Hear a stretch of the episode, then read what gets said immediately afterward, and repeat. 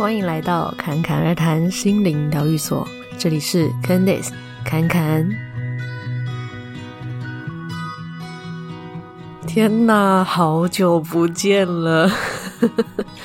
我感觉很像是留职停薪很久，然后重新复职的那种感觉。这一次休息了快要整整三个月耶，好像比之前都还要久。但是是因为刚好这三个月呢，每个月都有新的事件发生，那需要一些时间去处理，所以呃节目就一直都还没有更新。那待会我也会跟你们分享说，这三个月到底侃侃都在干嘛呢？啊，还有就是第七季我们会有什么样的方向跟内容？那还有就是啊，这三个月感觉除了我们个人的故事上，可能诶都各自有遇到一些事情之外，好像全球的动荡还有一些变革，比如说科技的成长啊，都有很大的变化。感觉好像某一个新的时代正开始萌芽了。关于这个，侃侃又有什么样的呃观察或者说期待，也会在这一集后面稍微提到哦。那今天毕竟是回归的第一集嘛，所以也有一点像是预告的概念啦，呃，小小跟大家打个招呼。那这三个月呢，呃，因为一月的时候就是过年嘛，所以过年的时候，呃，本来节目通常就是会休息一下，但是因为今年的年中的时候，大概五月多的时候，侃侃就有要办一场婚礼。因为不知道大家知不知道，去年侃侃他结婚了，先登记结婚，那今年才办婚礼。那二月的时候，我们才开始准备。那如果有办过婚礼的人，应该就知道，诶，一开始可能找饭店啊，或是找喜饼啊，或是一些资讯等等的，都是需要花一些时间跟心思嘛。所以二月的时候，等于开始处理这件事情。但是到了二月底呢，又发生了一件事情，就是又有一个亲人离开了。那这一次是呃阿公，就是呃爸爸的爸爸，也算是近亲哦。不过他活到九十五岁哦。真的也是很不容易，不过很好的是，他是在家里，嗯，很平静的离开，而且听爸爸说，嗯，他就是在离开的那前一个礼拜啊，他每天都说他要回家了，要去客厅，但是就不知道他什么意思嘛。结果他就在那一周的周六，就是连假的二二八连假的第一天，正式的离开了。所以大家都有一点诶半开玩笑的说，哇，阿公好会挑时间，因为那个时候大家子孙啊都可以呃立刻去看他最后一面，而且那一几天呢、因为毕竟阿公我活到九十五岁嘛，下面的子孙都延伸到第五代去了，那告别式的时候真的才。亲眼看到说哇，什么叫做子孙满堂？真的是每一个仪式，真的是那个客厅都人都要满出来。不过想到啊、活到九十五岁这件事情，就不禁觉得哇，近百年，不知道整个世界社会在这一百年间变动有多大。那一个活到快要一百岁的人，心境又会是如何呢？那因为。告别式都会有普文嘛？那普文还是红色的哦，因为哦，好像超过八十岁诶，还是九十岁之后，就是啊、呃，对于丧事的人来说，哦，这他就是喜事，所以他就用红色的。那我就看到上面真的也是满满满的人，但是在阿公他自己的近亲兄弟姐妹都是框起来的，就是代表说哦，他们已经走了这样子，所以他是他的兄弟姐妹。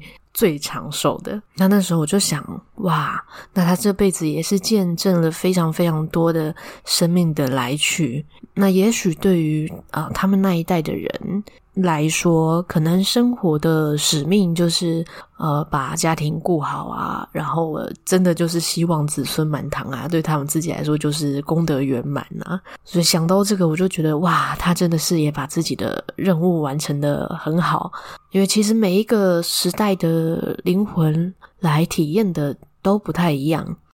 虽然呢，在他的晚年，科技已经很发达了，比如说我们会用 iPhone 啊，会用呃视讯啊，跟国外的人连线啊，这件事情对于他来说，其实应该是一件非常不可思议的事情。你想想，以前连电脑都没有的时候，我们怎么能想象，我们居然可以跟一个距离我们好几万公里远的人直接连线呢？这简直就是像魔法一样了。但是遇到这样子的变革，有些人可能会呃选择，那我就持续的进入新的时代，去感受现在新的东西是什么。那有些人呢，可能因为已经习惯过往的生活模式，所以就一直照着自己的生活。像我阿公，他就是住在山上，他也没有手机，然后平常也就自给自足的一个生活这样子，没有说哪个好或哪个不好哦。那会提到这个，也跟我们后面会聊到的有关，就是呃，对于我们阿公的年代，可能他要面临的就是，诶，我要不要使用这个科技？那对于我们这个年代，可能我们将来会面临到的是，我们要不要进入所谓的虚拟世界？虽然我们在灵性成长上，呃，可能很多人会接触到的讯息是我们现在所认为的事实，它本来就是一场梦，或者它本来就像是游戏一样，就是虚拟游戏，它不一定是真的全然那么真实的。但是真实跟虚拟，它其实就只是一个相对的关系而已。如果我们知道，至于我们现在存在的这个现实，什么是更真实的？当然，我们现在的生活，你可以说它就是梦，它就是虚拟的。但如果我们现在此刻生活的这个情境里面，我感觉很真实，那可能。我们真的在玩电脑，或者是我们带上 VR 里面那个角色，相对来说，当然它就是虚拟。只是未来，也许我们也会慢慢的不知道如何分辨。但现在我们是可以很清晰分辨的一个时期，所以我们也要好好把握。好，回过头来讲，呃，刚才只是在说二月在忙什么嘛？对，就是二月底到三月初的时候，就是啊、忙阿公过世的事情这样子。但因为习俗上好像是有说啊、如果亲人去世的话，要办婚宴最好在三个月内。结果诶，竟然正好我们的婚礼就是在将近三个月，但是是在三个月内的时候。如果提早一个礼拜离开，哇，好像就超过了。所以这个时候不免会觉得阿公是不是真的很会挑日子？所以在处理这些事情之后呢，大概就已经三月中了嘛。之后我才哦开始比较认真的休息，就真的闲了下来啦。所以三月中之后，确实就嗯、真的在休息。不过在这些过程中哦，一直都有想到什么可以分享的，就把它统整在一些主题库里面。那之前也有请你们填一些节目的问卷嘛，那。里面的一些回应我也会参考，那再来就是你们的每一个留言，我都也有看到，真的是非常的感谢。很多人跟我分享，嗯、呃，你对于这个节目的一些收获啊，还有感谢啊这些，看到真的会很替你们开心。好，那接下来就是要来跟你们说第七季会有什么样的方向跟内容了。那首先。要聊的就是，诶，第七季怎么没有换音乐？因为之前每一季都会换音乐嘛，但这一次你们可能开头听到说，诶，怎么好像没有换嘞？其实啊，就是真的没有找到更喜欢或觉得更适合的音乐耶。因为每一次呢，每一季我们会换的原因，其实也是觉得，诶，好像有更适合新的一季的音乐了，就是有刚好也有找到，觉得更喜欢，我们才会换。但第七季就觉得，诶，其实之前的第六季的那个音乐好像也很适合继续延续下去，所以就直接沿用了哦。说不定这个就变成侃侃而谈的主题曲啊，如果大家也习惯的话啦。那再来就是关于第七季的内容哦，内容我除了一样也会分享我个人在生活上的一些体悟，或者是一些听众的提问之外。也会跟你们分享一些，呃，在做量子催眠的一些看见，以及很多人想要听的主题，就是身体跟心灵的关系。但我们在讲这个系列的主题的时候，呃，就是会着重在我们什么样的信念或是什么样的情绪，跟可能身体哪个部位会有关联。它也许严重，或者是就是被放大的话，可能会引发身体的什么样的疾病。但是这不代表说，完全替代掉现在医疗的这件事情哦，因为身跟心的疗愈，它本来就可以相辅相成，或者你可以知道说，哦，有时候你是有所选择的这样子，所以聊身体跟信念、心灵之间的关系，呃，这个内容是也是为了要让我们更认识。我们的这个使用的 正在体验的这个载体哦，它是长什么样子啊？它也许因为有些人可能嗯头痛医头，脚痛医脚，就最后没有找到根源，可能一直用一些物理的方式，结果发现诶，其实信念或者情绪带给他的影响更大。那甚至呃信念可能会影响一些行为举止啊，或者习惯啊。有些人可能就只看到那个习惯，比如说。呃，喝一直吃甜的，然后一直喝糖太多，可能呃得糖尿病。但是为什么一个人会这么需要糖分？为什么他会这么喜欢甜的？也许这个跟他的内在一些议题也是有关系的哦。那所以身体跟心灵关系，呃，就是会聊这个部分。那当然聊的会是侃侃比较熟悉的一些范围啦。那再来就是冥想引导的部分，呃，接下来的都会放在静听冥想里面。就是有另外开一个侃侃而谈静听冥想，那里面就是专门放冥想引导的。那冥想引导如果没有意外的话，预计是每个月会有一到两支，啊，会在礼拜五的时候发布，所以大家也记得可以去追踪静听冥想。那这个侃侃而谈心灵疗愈所呢，就一样是每周四晚上九点会更新。这个就是第七季大致上的方向啦。那既然前面有讲到，呃，关于我们现在这个时代可能会面临到一个很大的转折，那跟科技的快速成长有关系嘛？有些人可能就会好奇，这个科技的成长对于我们内在灵性是会有正向的帮助呢，还是它会让我们更沉溺在科技，而离自己的心越来越远呢？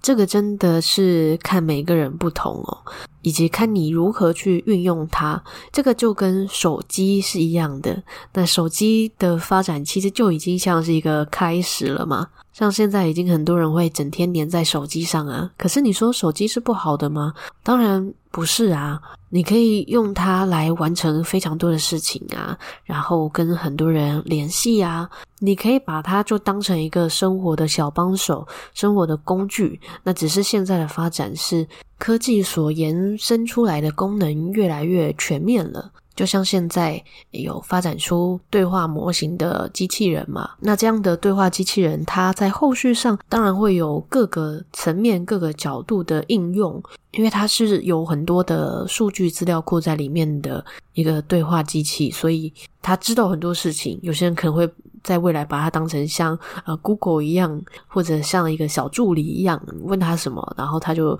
呃帮你找资料啊，回答你。那这是一个比较基础的。那有些人可能会把它运用在创作上面等等的。只是有些人就会开始 担忧说，会不会我被取代了？这时候可能就会发现很有趣。平常大家在抱怨工作如何如何，那现在诶又要开始担忧自己的工作要被取代。所以这其实是一个很好的时机，就是对于我们来说，什么叫做工作？因为这一类的发展，它一定是会越来越广的，然后能替代掉的事物，呃，确实是会越来越多的。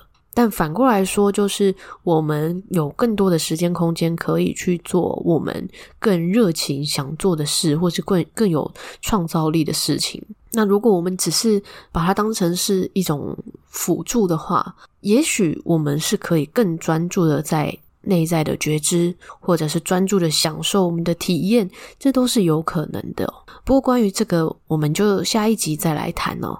那下一集也会聊我对于这个发展的一些期待或者一些想象啊。不过当然啊，这些所有的发展啊，呃，不管是用科技越来越成长的角度来看，还是说啊，我们的灵魂真的开始走到一个更快速成长的一个扬升的阶段，这个全部都是在。故事的情境里面，只是就很像是我们从二点零变成三点零，或是三点零变成四点零的这个转变的阶段啊，所以确实也可以说这是一个提升维度的一个过程哦。那在这个过程，我们也许会经历一些不习惯，或者一些拉扯，一些不确定性的感受。那这个不一定只是个人，而是整体上可能都会稍微的交互影响。那我们又要如何在这个时候保持稳定？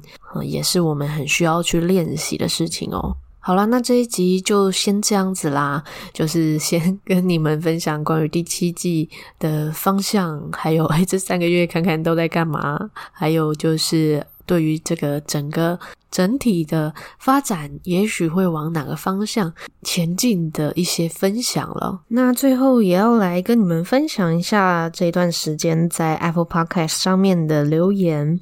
那第一个是在。二月二十二号的 Anita，她留言说：“谢谢你，感觉真的很有帮助。原本十分的迷茫，感觉好多了。”啊，那很谢谢 Anita 的留言。那我想这个节目，呃，在休息的这段时间，看看自己也有在思考。呃，我觉得关于这个节目它本身的意义，或者说不论是对于听众的意义，然后也包含对于侃侃自己的意义，呃，是什么？因为毕竟一季一季，有时候，嗯、侃侃也会觉得，诶，是不是要越来越好？是不是每一次都要有新的不一样的感觉？毕竟侃侃有一些面相是有一点完美主义啦，但是有一些面相，诶，其实好像又蛮随便的。只是有时候会自己进入一个诶，好像钻牛角尖的一个状态，想说啊，都休息这么久了，应该要来点不一样的，应该要很好，很让人觉得焕然一新的开端才对。那我想应该也不少人也有这样子的困扰啊，就是当你 越想把一件事情做好，你越不知道如何开始哦。那为什么会提到这个？其实啊、也就是回想到当初做这个节目，其实就只是想要把自己的一些体会或者学到的东西整理，然后分享出来。所以除了是你们有所收获，呃，我们做节目的人自己当然也是有很大的收获。那不同阶段的节目内容，或许就是会帮助到不同阶段的人。所以啊，如果可以帮助到你现在，如果正在迷惘，然后过程中可能听到了我某些阶段的分享，啊，正好契合你的状态，那真的是一件非常棒的事情哦。好，那再来另外一个留言是，诶，这个名字有点难念啊，Sister Love 嘛，C E S T L O V E V I V 啊，他说一起当金色能量祝福球吧。哇，这个内容很长啊！他说，因为搜寻量子催眠，无意中听到侃侃的频道，一听完全入迷。一看时间，才二晚，怎么这么晚才听到呢？我想可能是神圣秩序的安排吧。在二零二零到二零二一开始接触身心灵，但不积极，直到二零二二六月上了 NGH 催眠课程，加上各种因缘际会，大量接触身心灵频道。跟侃侃一样，我也爱好双生子夜。感觉像开启了另一个宇宙，感觉像是信念意识大重整的过程。好喜欢侃侃真诚真挚的声音与笑声，从第一季开始欲罢不能狂追，感觉像是高我指引，让侃侃帮我统整这一段时间所学，很佩服侃侃的整合逻辑能力，从中学习到好多好多。谢谢侃侃的善知识，祝福我们都有幸运又美好的一天。哇，这么真诚又丰富的留言，也让侃侃很开心啊。好像真的很多人是在二零一九、二零二零年这一段时间之间，呃，接触一些身心灵的东西，所以确实在疫情的这一段时间，很多人的内在都很快速的提升到另外一个状态哦。那也很谢谢这位听众跟我们的分享哦。那你们听到这边，如果还没有订阅节目的，也记得按下订阅或是追踪哦，这样就不会漏掉节目更新的讯息。那如果你收听有什么样的心得收获，也很欢迎在 Apple Podcast 里面留下五星评论跟留言，我就会在节目上回应你。另外，也可以追踪节目的 Instagram CCRT 点七七七。最后。一样祝福我们有一个幸运又美好的一天。谢谢你的收听，我们下期再见。